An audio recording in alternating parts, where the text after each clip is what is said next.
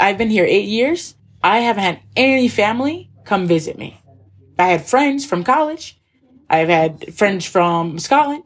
No one in my family. And I offered, I told my sister and my nephew multiple times, if you guys get your passport, $160 a person, I'll pay for you to come out here and visit me. Never did it. Their thing was, oh no, I'm not going to getting on an airplane going over that ocean. And of course, I had to swallow that because it was my decision to come here. And so I also had to go through the stages of grief, especially over the last year and a half, and accept that I have family, but I don't have any relationship with them. Welcome to Flourish in the Foreign, an award winning podcast that celebrates, elevates, and affirms the voices and stories of Black women living and thriving abroad while exploring living abroad as a pathway to wellness. I'm your host, Christine Job, a Black American woman with Trinidadian roots podcaster, business strategist, and entrepreneur based in Valencia, Spain.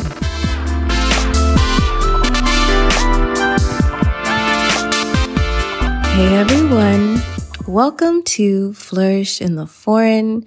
I'm Christine. I am so happy to have you here with me for today's episode. So the 100th episode of Flourish in the Foreign is coming so quickly, so, so very quickly.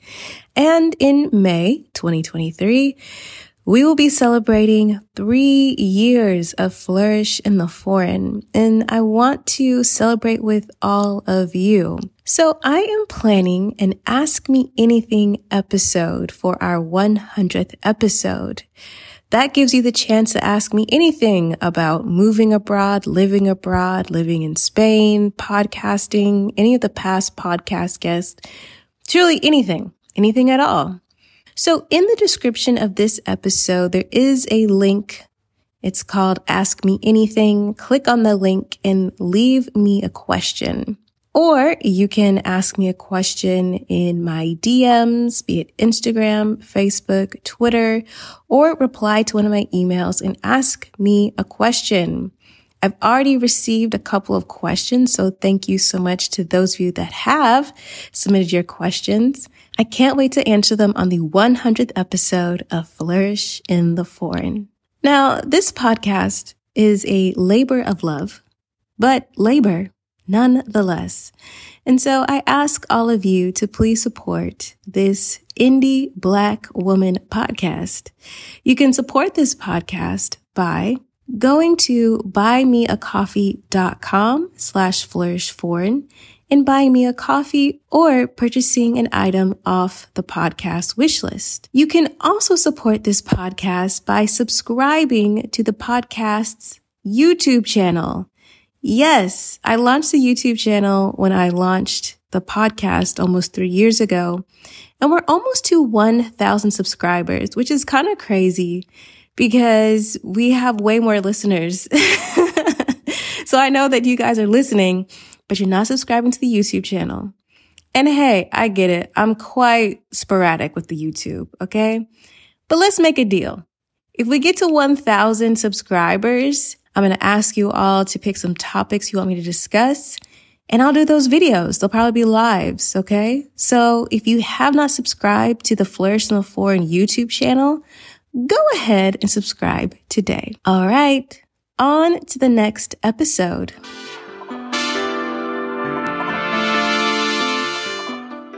Season 4, Episode 8. Today's episode features Sheila Dixon, and Sheila hails from New York, but has been overseas since 2014, with stops in Scotland, Spain, and Andorra, where she currently resides.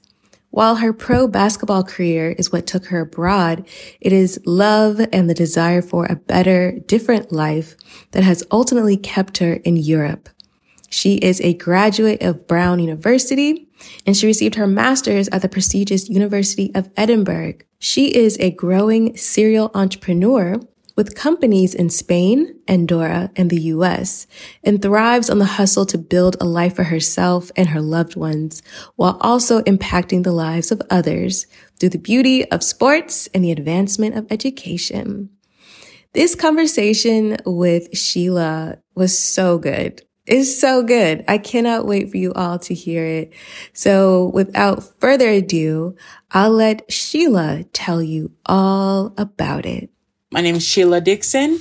I'm 31 years old and I live in Andorra now, Andorra, since 2020. And I've been abroad now eight years, which I just realized like, uh, like a week ago. That's just crazy. I'm from Schenectady, New York. The capital is Albany, so it's about 15 minutes outside of Albany, New York. And I have a really cool background from childhood. I was adopted at the age of four. I was in foster care from the time I was 12 days old. And the foster home that I was in, it was essentially the woman that adopted me. My mom, Phyllis Dixon. She adopted 11 children in total and she had three of her own. So I do come from a really big family. Like I said, 13 siblings. And then my mom was the matriarch of the house. And I think when I look back at the seeds that were planted and why I'm still abroad, it was multifold. Firstly, my mom was diagnosed with agoraphobia when she was about 30 something years old. And for many years before I was born and when she was in her younger life, she struggled to get out of her home. So she's very much a homebody. Physically leaving her home would give her significant anxiety and panic attacks. And so when I came into her life and my other siblings came into her life, eh, she still had that struggle, although it was very much controlled by uh, medicine. But it meant that my family environment was at home. We barely went out. We, we never went on a family vacation, partly because we were too large of a family to do so, but also because my mom getting in a car and driving for more than 20, 30 minutes would result in her having significant anxiety attacks. That, I think, in many ways did spark something in me, although I didn't know it until I was much older. I started going to basketball camps every summer, uh, spending overnight, and I'm talking 30 minutes away from home.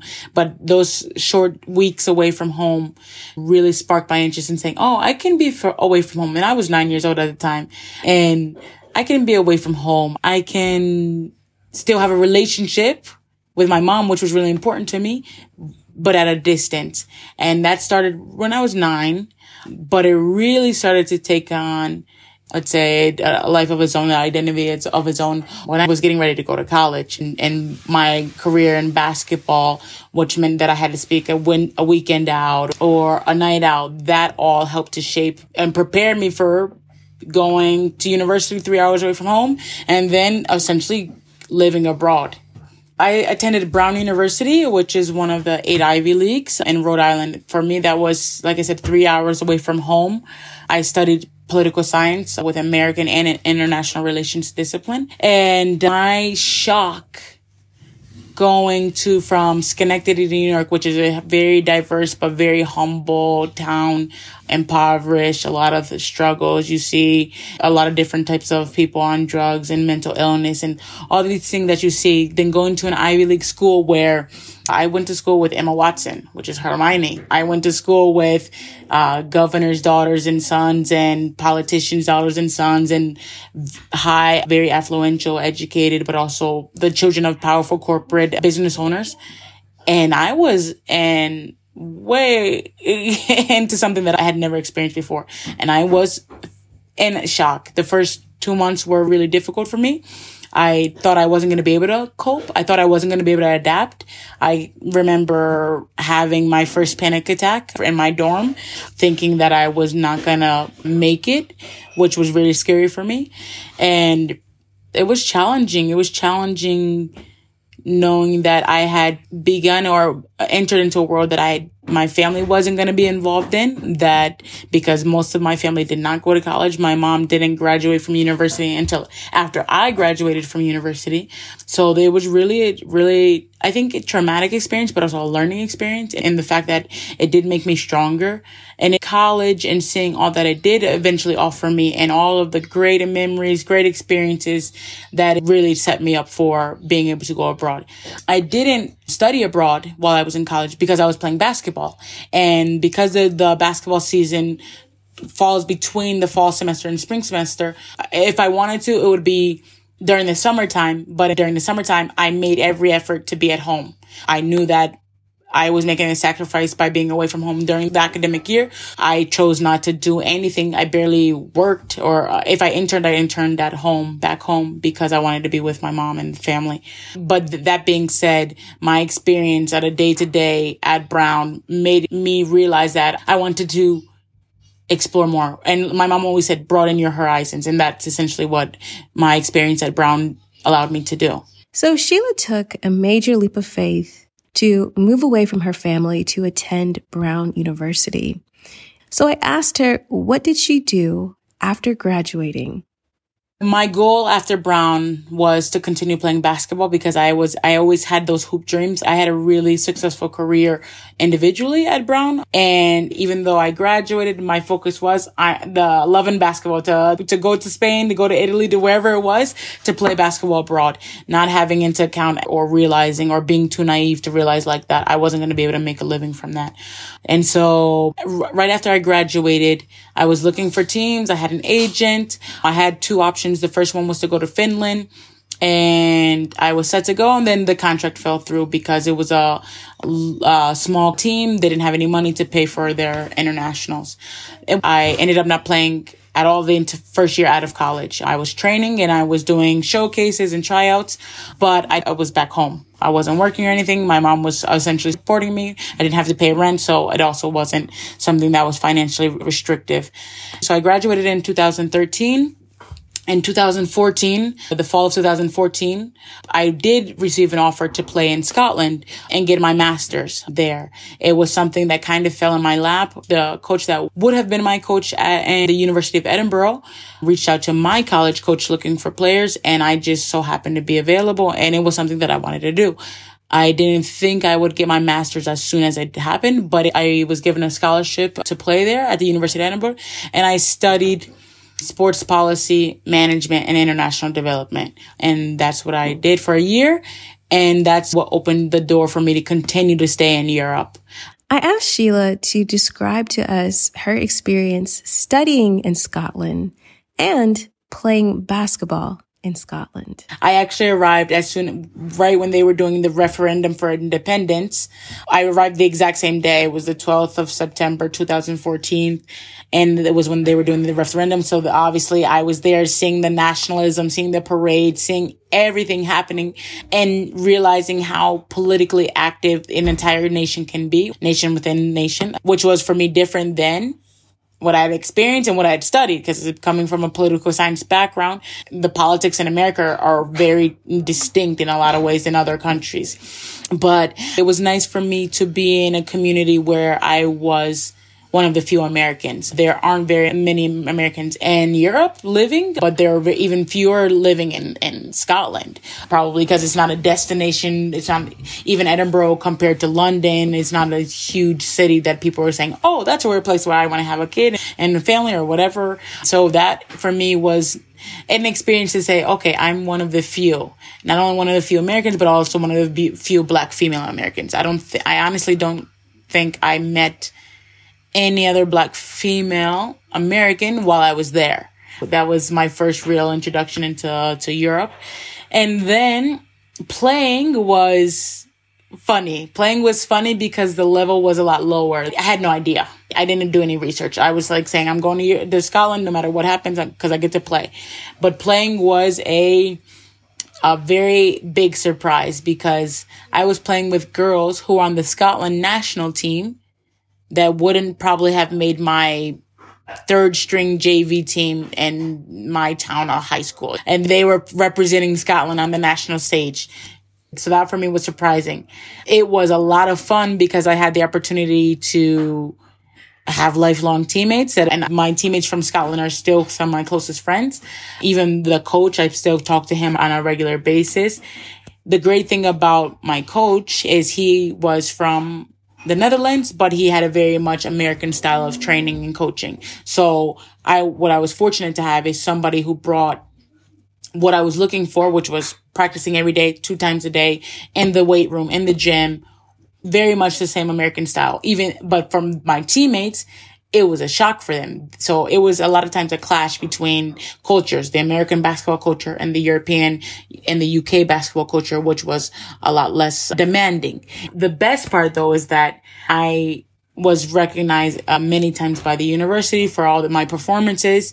We went on to win the national championship. We went on to help create the first Scottish basketball team that played in the British Basketball League or the WBL. Part of what our success is, it helped to promote that and motivate that change. When I played, it was only the National League or the Scottish National League team.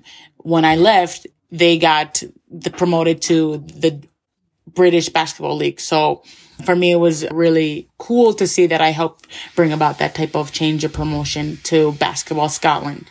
I think overall the experience was fun. I had my best games. They're still on YouTube. I, they still get talked about for a long time. I was, I even was promoted on this big billboard after I left the year after I left on the, in the, at the university.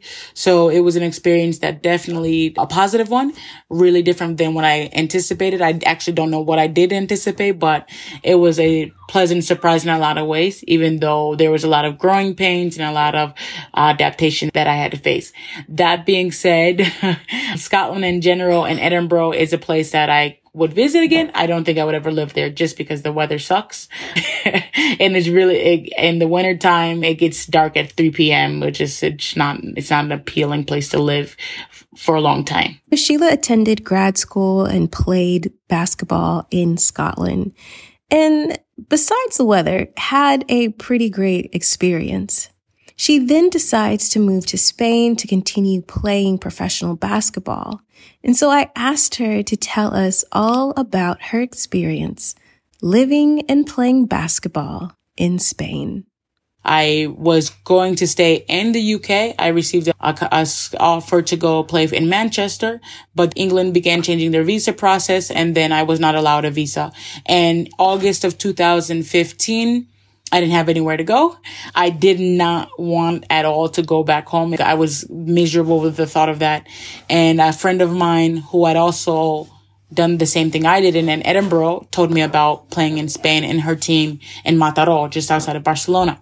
I reached out to the coach saying that I wanted to play and I essentially received a under the table contract to play in Spain. I arrived in Spain in September 7th of 2015 and I've been here since.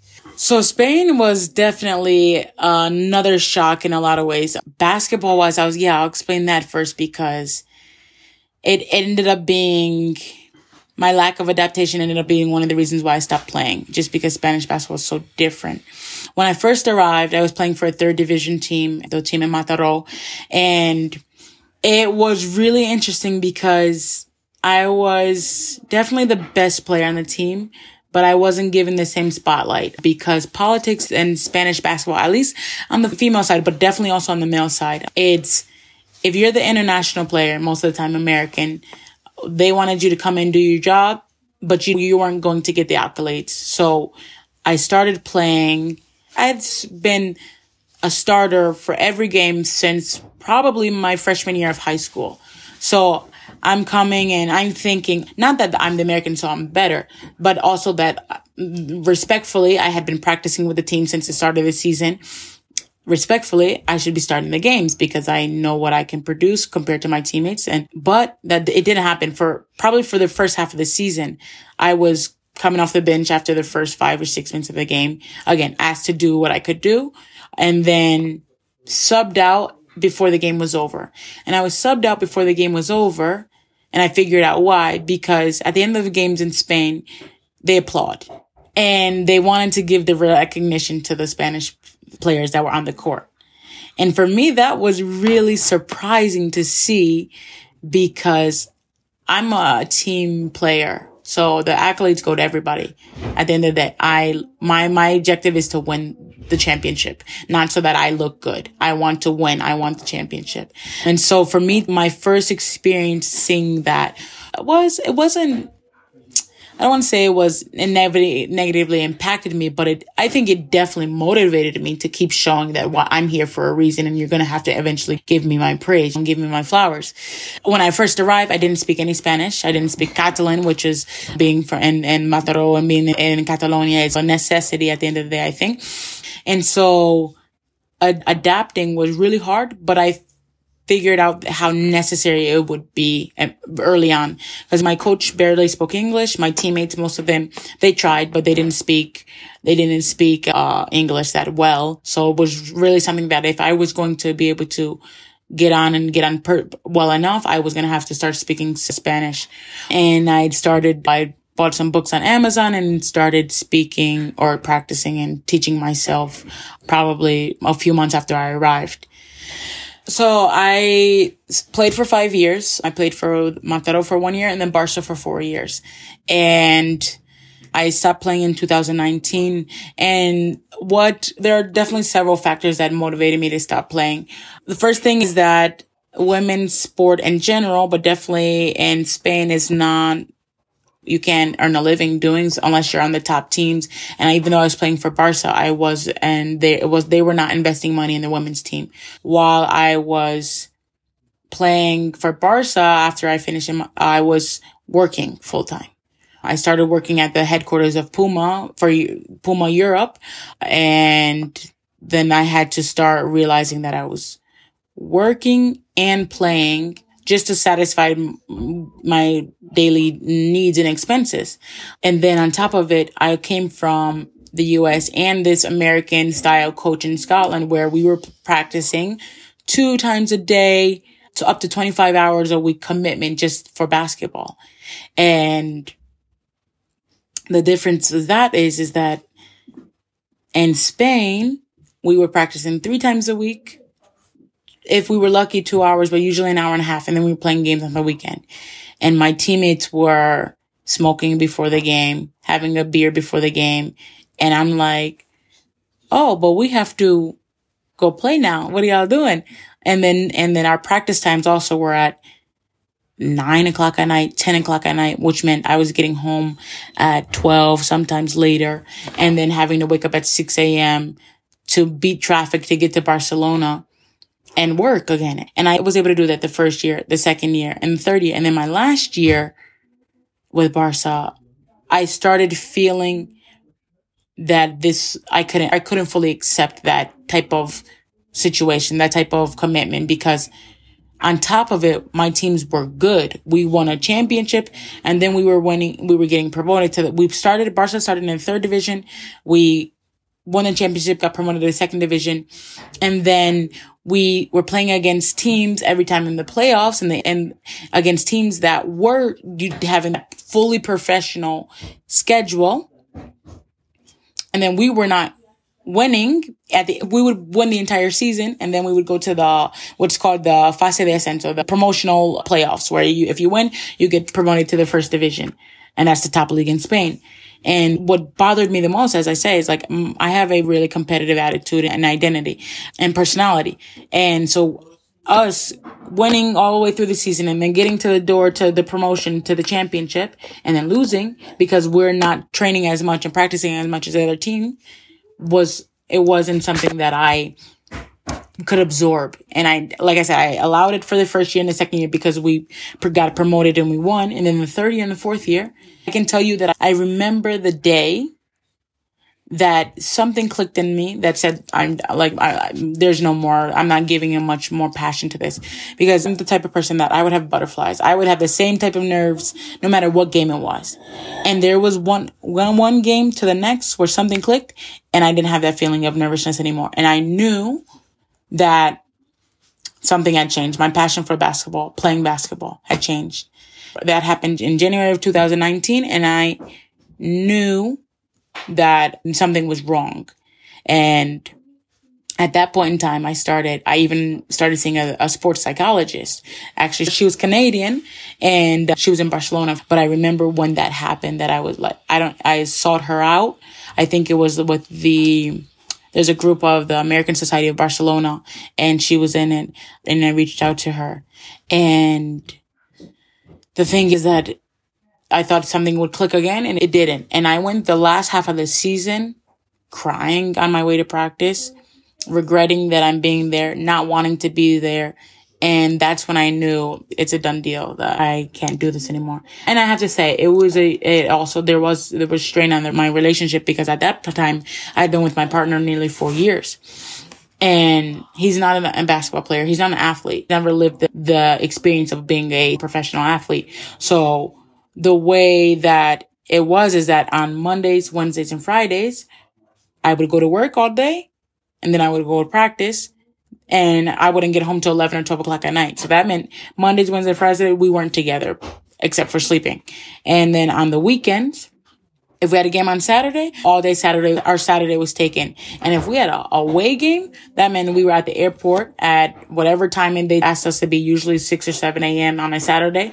And we got home on a Sunday. That means our weekends were gone. And this is the schedule from September till April. That put significant strain on our relationship. And I don't want to go as far as to say I was selfish, but I wasn't considering that fact. I thought it was something, a mutual decision, but it came down to being like, we're investing all this time and energy in basketball, and I was only making seven, eight hundred euros a month at Barca. So it was like, okay, we're doing all this sacrifice for three quarters of the year for four or five days a week. And for what? And I tried to negotiate with Barca to make more money because I needed it and it would justify the sacrifice, the, emotional and physical sacrifice that we were making. And essentially when we finished the season, I, uh, we, exactly what happened, what I knew happened. I was playing horrible.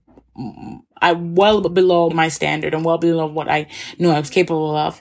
We arrived to the championship again we had the opportunity to win the games, even though it was very difficult. We didn't. We got left at the doors again. My coach, probably a month or two after when he was reconstructing the team, came to me said, I want you to be on the team. I want, you are a leader for our team. You provide so much.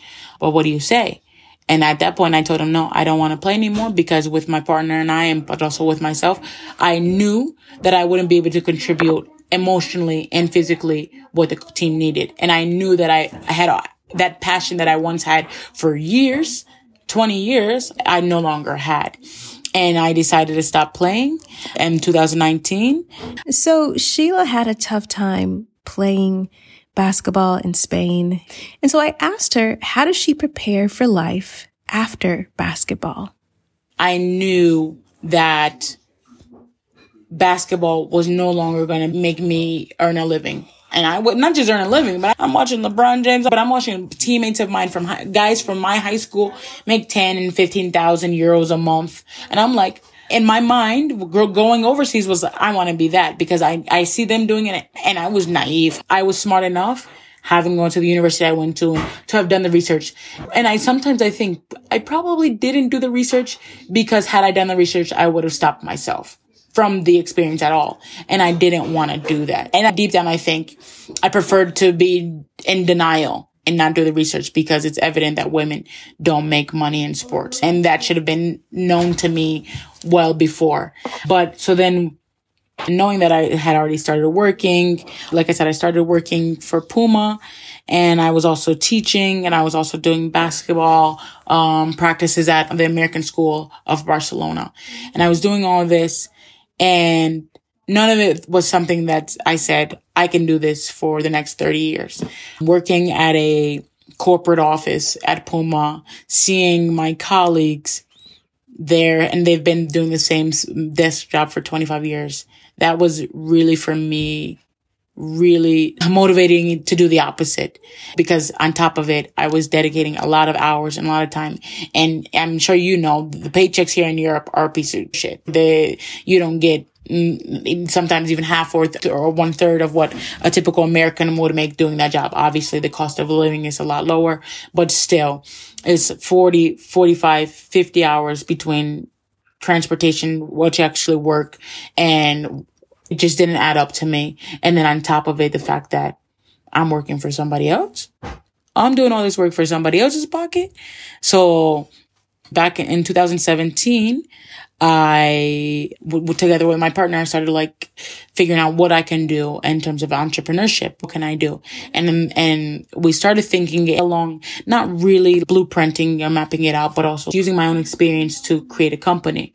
Until February of 2018, I created my company, Dixon Sport, which was going to bring players to the U.S. to have the basketball experience that the typical American basketball player can have playing in tournaments. And that's what I started in 2018. And that's what I've been doing since then. Uh, we started out just bringing 11 players to the US and 13 of us in total. And this past summer, we brought 45 people to the US. And so as of 2021 or yeah, 2021, what I've devoted 100% of my time to so I started it while in 2018. I stopped playing in 2019 and it's been a process ever since. It's not been easy. Definitely not been easy. It's not been, let's say, a profitable uh, endeavor still, but it's something that I have a lot of passion in doing. And I think with the right tweaks here and there that I've been tweaking now. And I'm fortunate that I do have a partner that's been in business and started businesses a long time. So he's been able to help me do these tweaks that are making it more than anything stay afloat. But that's what I'm doing now. And it takes a lot of time, a lot of energy. It allows me to stay connected to basketball in a different way. I still miss playing. Even now, I've played basketball tournaments and that are just amateur open events. And I realize that I still have it, quote unquote, still have it, but I miss playing. But at least with Dixon Sport, I have the opportunity to stay connected to what's provided so much to me. And now I'm fortunate enough that I have something that allows kids, young boys, and hopefully girls soon to experience what I've experienced as a basketball player. And the reverse because they're going to the US to do it. And I was able to go abroad and come to Spain and do it.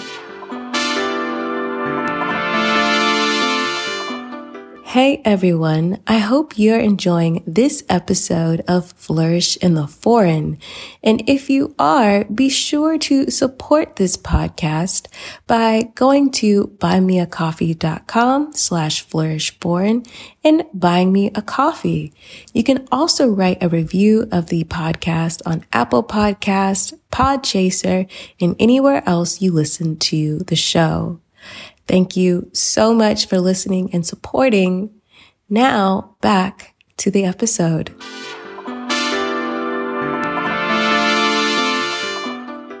So as Sheila was deciding to end her professional basketball career, she had started her own business. And so I asked her to tell us all about Dixon Sport, what it is and who it helps. I try to provide opportunities for basketball players and hopefully other athletes to go as far as they can with basketball or their sport, that it be it studying, get higher education, be it just an international experience. I've been, like I said, I've been doing it for five years. And actually what I didn't mention is, and two years ago during COVID, I launched a new company called Rookie, and that's my new baby. Rookie is an app, which is a essentially a recruiting platform. But instead of helping American athletes that already have all the resources and what they need, it's for international student athletes that want to go to the US and study. And honestly, if anybody, I will shout it out, the rookie underscore AP or rookie app on Instagram. That's where I would really like to support because that's what's, that's my moonshot. That's my goal. That's what's, that's going, what's going to make me have my soft life in 10 years because it's a really cool idea that I've already, the app is in the app App Store. And it's something that I've worked really hard and invested too much money, too much money in already, but it is what is really taking a lot of my focus, both Dixon Sport and that. And it's, I'm full time on both. So I'm a full time founder, entrepreneur, and it's, it keeps me up at night. It has caused headaches. It has caused fights with me and my partner, but it's something that has really given me new purpose in life outside of basketball. And it's something that I hope really does take form and continue to grow because it's something that I find is really needed, but also something that I really hold dear to my heart. So many of you may never have heard of Andorra, but it is a principality in the Pyrenees Mountains in between Spain and France. And so I asked Sheila to tell us about her life in Andorra. Andorra is a super small country, autonomous country between Spain and France. If you, it's about two and a half hours from Barcelona. We moved here.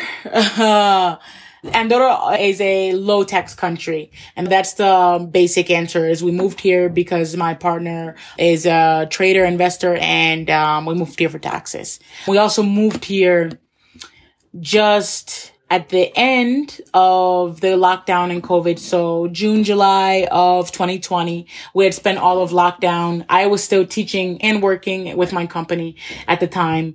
And we had done lockdown in an apartment that was reasonably big, but for two people, three or four months, it was tough. And not having fresh air, our terrace was the size of a shoebox. So it's not like we got fresh air for three months. And then it was motivated by the fact that my partner had to be out of the country at a point, uh, by a certain date so that the tax problem, he wouldn't have any tax problems. And because I wasn't playing anymore, and I had finished teaching the school year. I didn't have anything keeping me either. And we moved to Andorra. We were living in a tourist apartment because it was so quick that we didn't have had any, any really planning done. And so we I got there and the transition was smooth enough.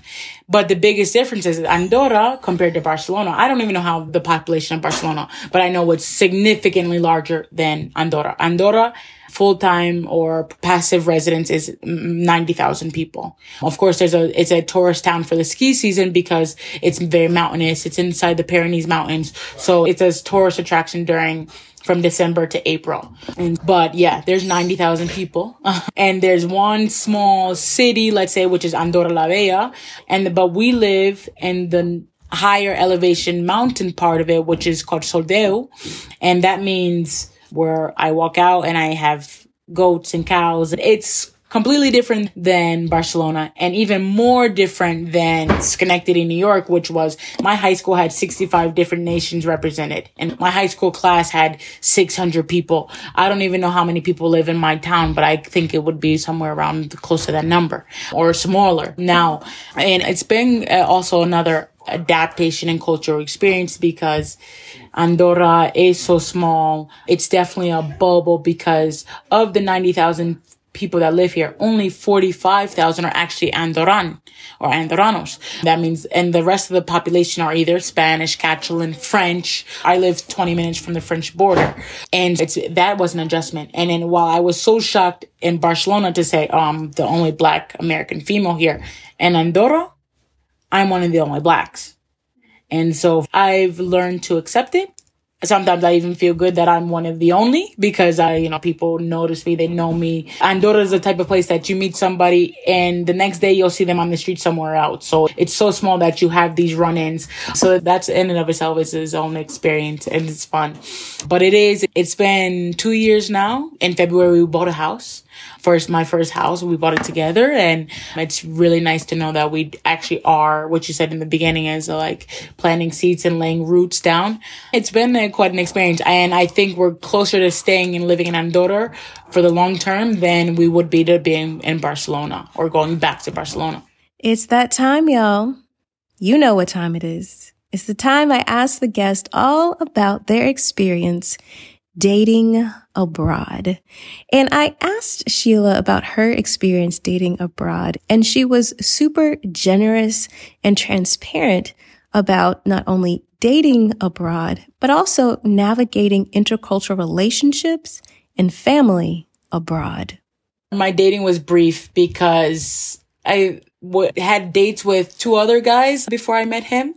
And it was like, I didn't find any common ground with the other two guys. Gerard, the difference with Gerard is he went to the US for a year when he was 17, lived in China for several years, so had an international at least for international outlook on compared to the typical Spanish or Catalan. And that's probably why we got along is because in some ways he is very typical Catalan and in a lot of ways he's not. But I think that was where we found some commonalities. Me living abroad and him having lived abroad, eh, although in a very different environment, being that China and Shanghai but then in a lot of ways, it was really nice to be introduced to his family. Initially, his father was a bit more open to and accepting than his mom. His mom was a bit more closed off. But that I don't blame on anything other than the fact that he had another girlfriend who was Asian before, before me. And I think probably they were just hesitant to commit to another girlfriend because they were together four years. But it was really nice to see how his family eventually accepted me. And so much so as they are a typical Catalan family, maybe not so far as the independistas, but I think very prideful because his family, his father and mom grew up when at one point in time Catalan was illegal to speak and illegal to teach. You couldn't, you could speak it, but you couldn't write it or it couldn't be found anywhere. So when I first started being involved in the family, spoke Spanish with me and I and so being invited to their home, th- them making the effort to speak Spanish because that's at the time the only thing I I could speak, and then obviously when they were having a conversation amongst themselves, they would speak again in Catalan. But them making that effort for me was important. It's funny though because being a Black American and knowing how important or relevant being Black in America is here black being black is different being black is the color of your skin so they see it in a different way than I think another, like an American would see me or somebody else. So, for example, my mom, she's extremely fair skinned. She could pass for white other than some of her face, her nose, her, but to them, my mom was white because her skin color said it was too light to be, the complexion wasn't black enough. And so, for example, Gerard's mom would ask me, but no, she's white. And I was like, no, she's not because my grandfather was darker than I am and my grandmother was biracial. And, but they, that was the depth of that was the depth of bl- my blackness to them, which for me was also nice because I also dated a white guy in the US and that experience was different because it comes with all the being jaded with the struggles of dating a white man in America. But here was to know that I was accepted was really nice. But definitely Gerard and I have clashed. We have definitely clashed on the topic of what identity we would want if we have children, our children and a half, what of my background, what of my Americanism I want to teach them and what part of that identity I want them to have.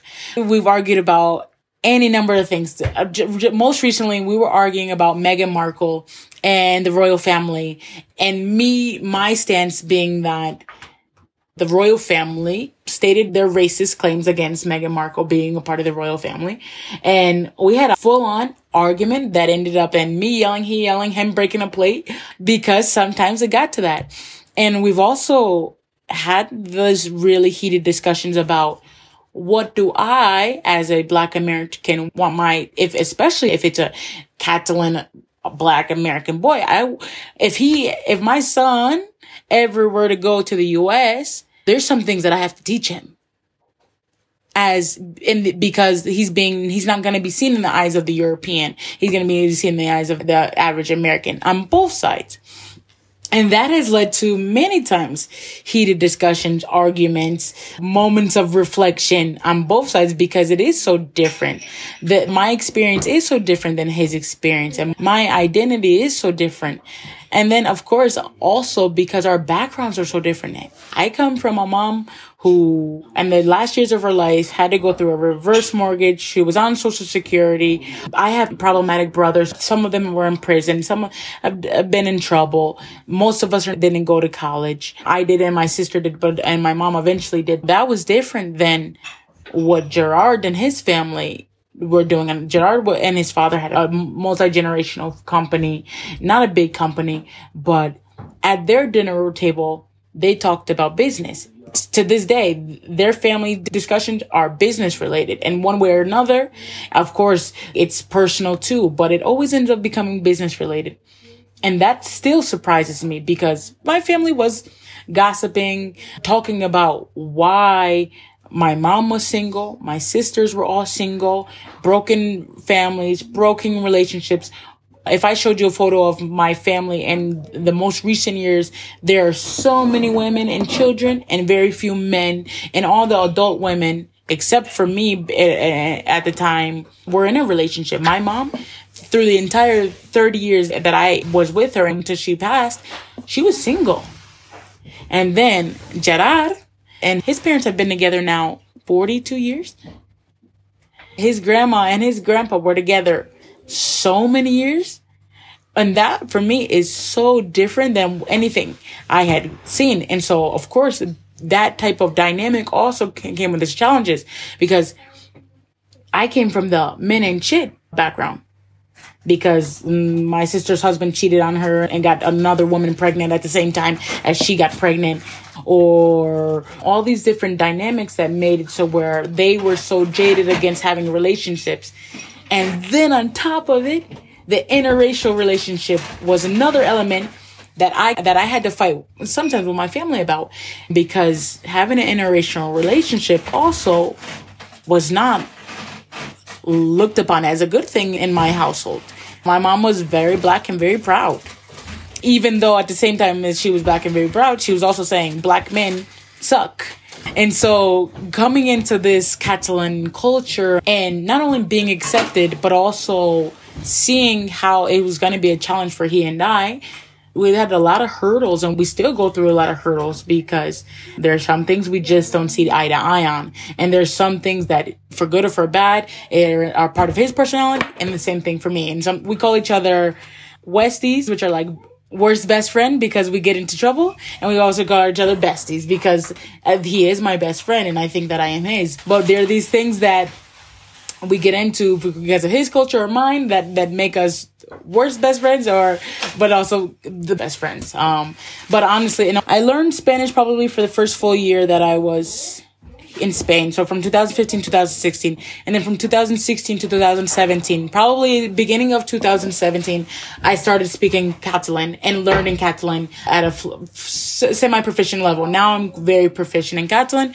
and that and then I have WhatsApps that are family WhatsApp with his family his sister, his brother-in-law, his parents. And I saw the transition from when the family was speaking to me in Spanish until we were only speaking in Catalan. And for me, that was really important for their acceptance of me into their family, but also my acceptance of this is the family that I'm going to be in. And also that I knew that it would be okay if this family always spoke Spanish to me, but I felt it was my obligation to give salute and give respect to their culture. And their culture is not Spanish. Their culture is Catalan. And one of the big efforts that I made was speaking Catalan. And now the family, I, his father loves me more than his father loves him. That's for sure. And, oh, and I didn't explain about his grandma. Oh, his grandma. That was the lady that I had to convince the most and I, and because uh, she's 93 now and she's still kicking and she's still so active and witty and she, in a lot of ways, she is, honestly, she's my grandma. But when Gerard and told her about me. He, I hadn't even met her yet. Gerard told her about me and she asked him something along the lines of, there were no Catalan or white girls that you could have been dating or you could have met you know what? And this is coming after he was dating a Taiwanese girl too. So I suppose she was more curious as to why you keep going outside of the culture. And I can't recall the first time I met her. And I do recall speaking Spanish to me. And she was also her husband, George's grandfather, had Alzheimer's and dementia. So he was on full service care, being taken care of, although living still at home. And so they always had workers from South America who are in here in Barcelona working. So home health care aides. And they were Spanish, even though they'd been in Catalonia their 20, 30 years, they only spoke Spanish. And she thought that if with me, I, she only had to speak Spanish, but shortly after knowing her and beginning a relationship with his grandmother, I started speaking Catalan with her. And she, still to this day, it's, I think it gives her pride. And for me, that's really important that she's, can have pride in who could be her uh, future granddaughter-in-law. And there was a point where it went from being his girlfriend to being a part of the family for her. And that was when I knew I really had the approval of the person I needed to have the approval from. And because at the end of the day, the grandparents are, they're not the leaders of the family, but they do have that role of the elder. And so their opinion mattered. And I can't tell you exactly when it happened, but I knew probably 2018, we would go have breakfast with her and his grandfather before his grandfather passed. But it's when I knew that I was uh, accepted also into that part of the family. And now she, we go visit her, she calls and she always uh, says she loves us both. And I call her Àvia, which is grandma in Catalan. But for me, that was really probably my biggest concern is that type of acceptance and that type of approval because uh, of course in america you see all different types of interracial couples but here in spain you see a lot more African men with Catalan or Spanish women than you do see of American, black American women with a Catalan man. It just, it's not, you're not seeing that often. So I, all I can say is the relationship that we have together has been definitely challenging. I didn't mention, but I, I should have that. He Gerard has three children. They they've been living with us now since March, but and I've known them oh since about six months into our relationship and that also adds, adds complexity and that's just, that can be a podcast in all in and all of itself because there's so much dynamic there and so many differences and challenges we've been family in many different ways with his kids. And I, today I had to go to the pharmacy and get something for Ona, who's our oldest. And I addressed her as my daughter to the pharmacist. And the other day I had to get an appointment for Max, who is his middle child, who's 13, and get a haircut. And when I typed the message, I said, my son or mi hijo. No, it's like, I, we have this dynamic with the family that it's all about acceptance and integration. And it's very much a hybrid family, but it's added its own complexity and it's added its own challenges, but it's all of it's fun and it's positive and I love them like they're my own and they love me like I'm their second mom and I have a fantastic relationship with their mom and their grandparents on the mom side. It's crazy. I honestly, one day we should just talk about that because it honestly is a story in and of itself. Survivor's guilt is commonly defined as a very specific form of guilt that is developed in people who have survived a life threatening situation or tragic circumstances in which they feel guilty that they survived, that they lived, that they persevered, that they escaped the situation. And this is a subject that I find really fascinating and has actually been a reoccurring topic of discussion with many of the women that I've met abroad. And so I asked Sheila if she experiences survivor's guilt, and if so, why? This is a sensitive topic because at some point when I left, and it didn't stem from me going away to college, but at some point, like I said, my mom adopted 11 of us and then she had three of her own. But some of my siblings are estranged and people went their own ways, but there was this core. My mom's two oldest daughters who my sisters who are now one's gonna be 60 next year, the other one's who just turned 55 man, at one point, I don't know what happened. I had come home from the for the summer when the season was over. Even when I was playing here abroad, I went home for a couple months. And I don't know what happened where I got into argument with my sister and my nephew over the car that I bought my mom. And they, my sister made a point in a very spitefully way to tell me that my mom said that I'm actually not her real daughter. I'm her adopted daughter. And it doesn't really matter that I'm in Spain because the real family's home. And my mom, of course, my mom had said that at some point when she wasn't feeling well with me because I had made the decision to be abroad and have a relationship abroad, which meant that I would likely continue staying abroad. But I had heard from my family, my mom went through her own grieving process and the five stages of grief. Well, shock, denial, the, the, all the way to acceptance. And me and my mom went through that from the time I left for college through the time that I went abroad. And then we got to the point of acceptance. And by the time we got to that stage of acceptance that I wasn't going to be home all the time, but I was still going to be around and I was still going to take care of her. Our relationship was fabulous. My mom passed away uh, May 8th, 2021. So just over a year ago. When she passed away, she says I was her miracle. I was her blessing because of my family was dysfunctional as dysfunctional can be. And for many reasons, and there's a lot of fingers to be pointed and, but it was a lot of survivor's guilt and a lot of survivor's guilt that turned into me taking out student loans that I shouldn't have taken out. The majority of my student loans that I have now that I'm still prepaying now are because I made sure my mom was taken care of. And I made sure because she was only on social security by the time I went, you know, and so it meant I had student loans and giving my mom thousands of dollars just to make sure that she was okay. But it was also guilt. It was guilt because I knew that in order for me to have what I wanted in life, I had to do this.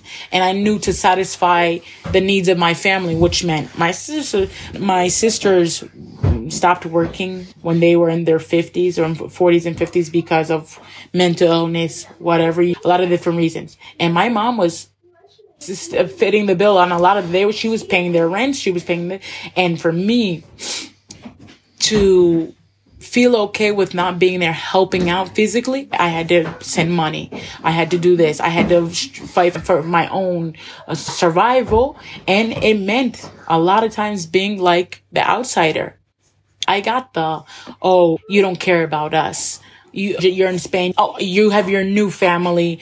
I got all of that. Not so much my mom as my two sisters. So a lot of that was, and granted, they were grown women by the time I was even born. But I got all of it. I went through a lot of it, struggles. And actually, I have to say, my mom was the glue that kept us together.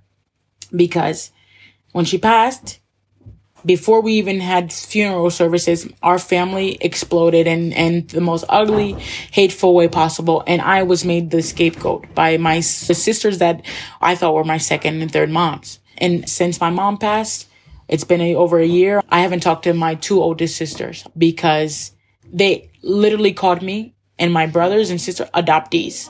And I had never ever heard that word from anyone in my family, apart from that one time from, and the entire time I, I was, I thought that they were my sisters. Blood didn't matter. I thought that my mom was my mom, and I still think my mom, and my mom's best friend when she passed, and I explained to her what was going on. She said, she didn't get to choose those two daughters. Of course, she had children, but she chose me. She chose to adopt me.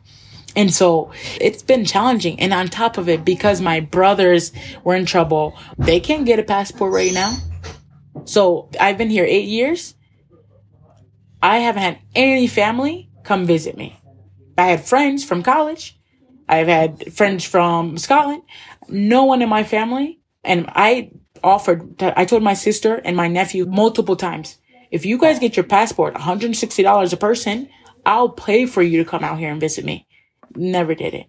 Their thing was, Oh no, I'm not going to getting on an airplane going over that ocean.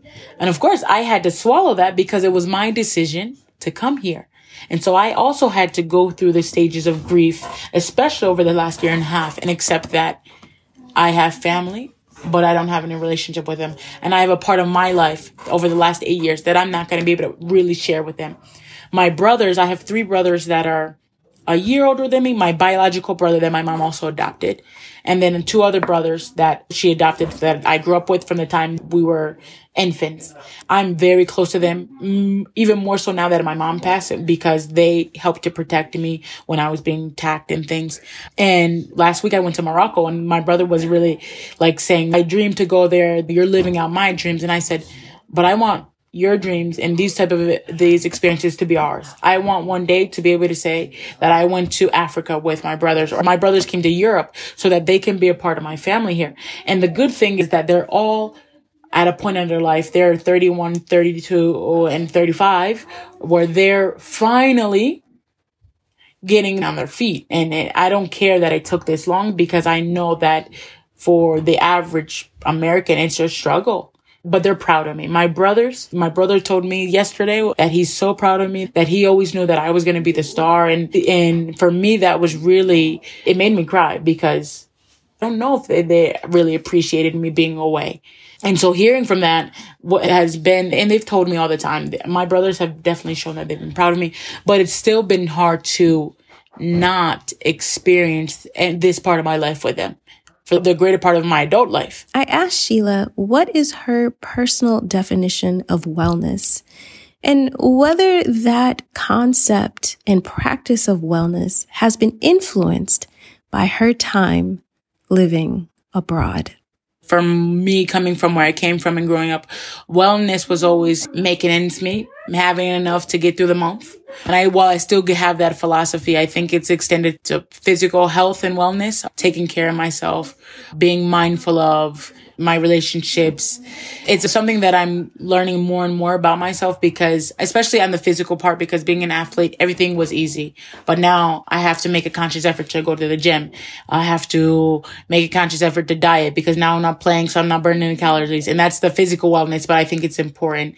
But then also the emotional wellness is, it's a challenge. I've had a lot of loss in the last year and a half, both with the passing of my mom, the separation of my family.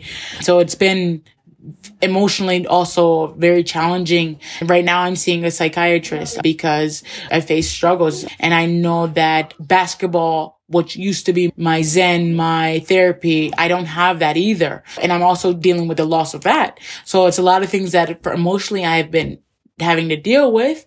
And I know that I can no longer deal with it on my own. And it's not something that I want or think that my partner has to take on as a responsibility. And so I've taken upon myself to see a psychiatrist to make sure that I'm okay and that and when I'm not okay, which was like this past week, I called him and said, look, I need to see you because I haven't been okay.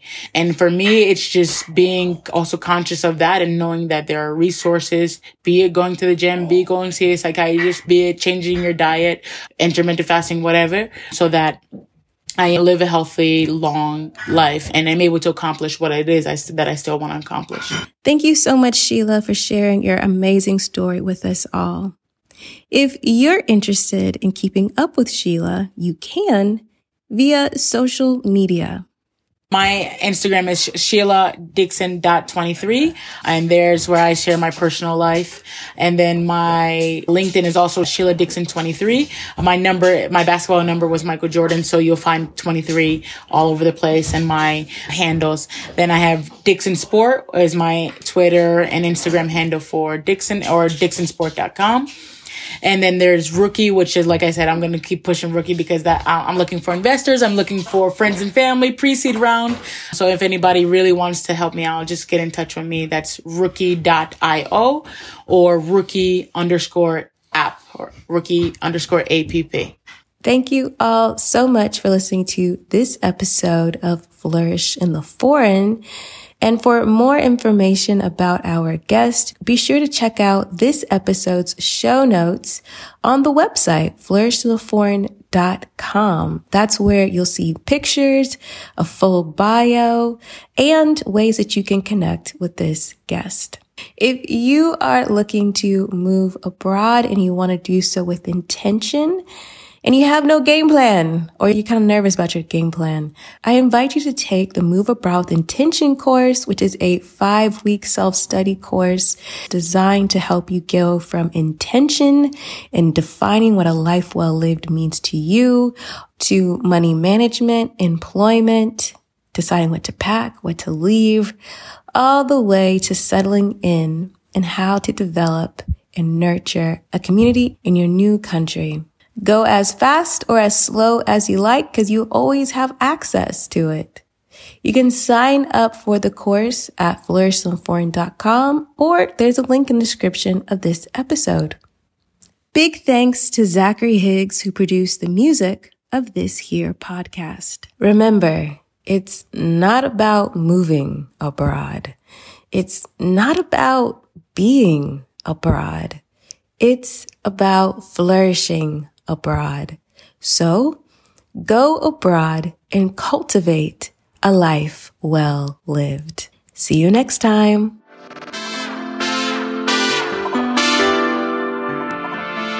On the next episode of Flourish in the Foreign, I got pregnant. and everything changed. The way I looked at the world changed. Things that I wanted to do with my life changed. Everything changed. I wanted to be the person I wanted my son to be. I didn't want to just tell him to be it. I realized I had to do it in order for him to. And that meant coming outside of my comfort zone, trying new foods, trying new places, facing my fears, coming outside of my comfort zone as much as possible. And I did all of that to show him that it's possible, that anything is possible.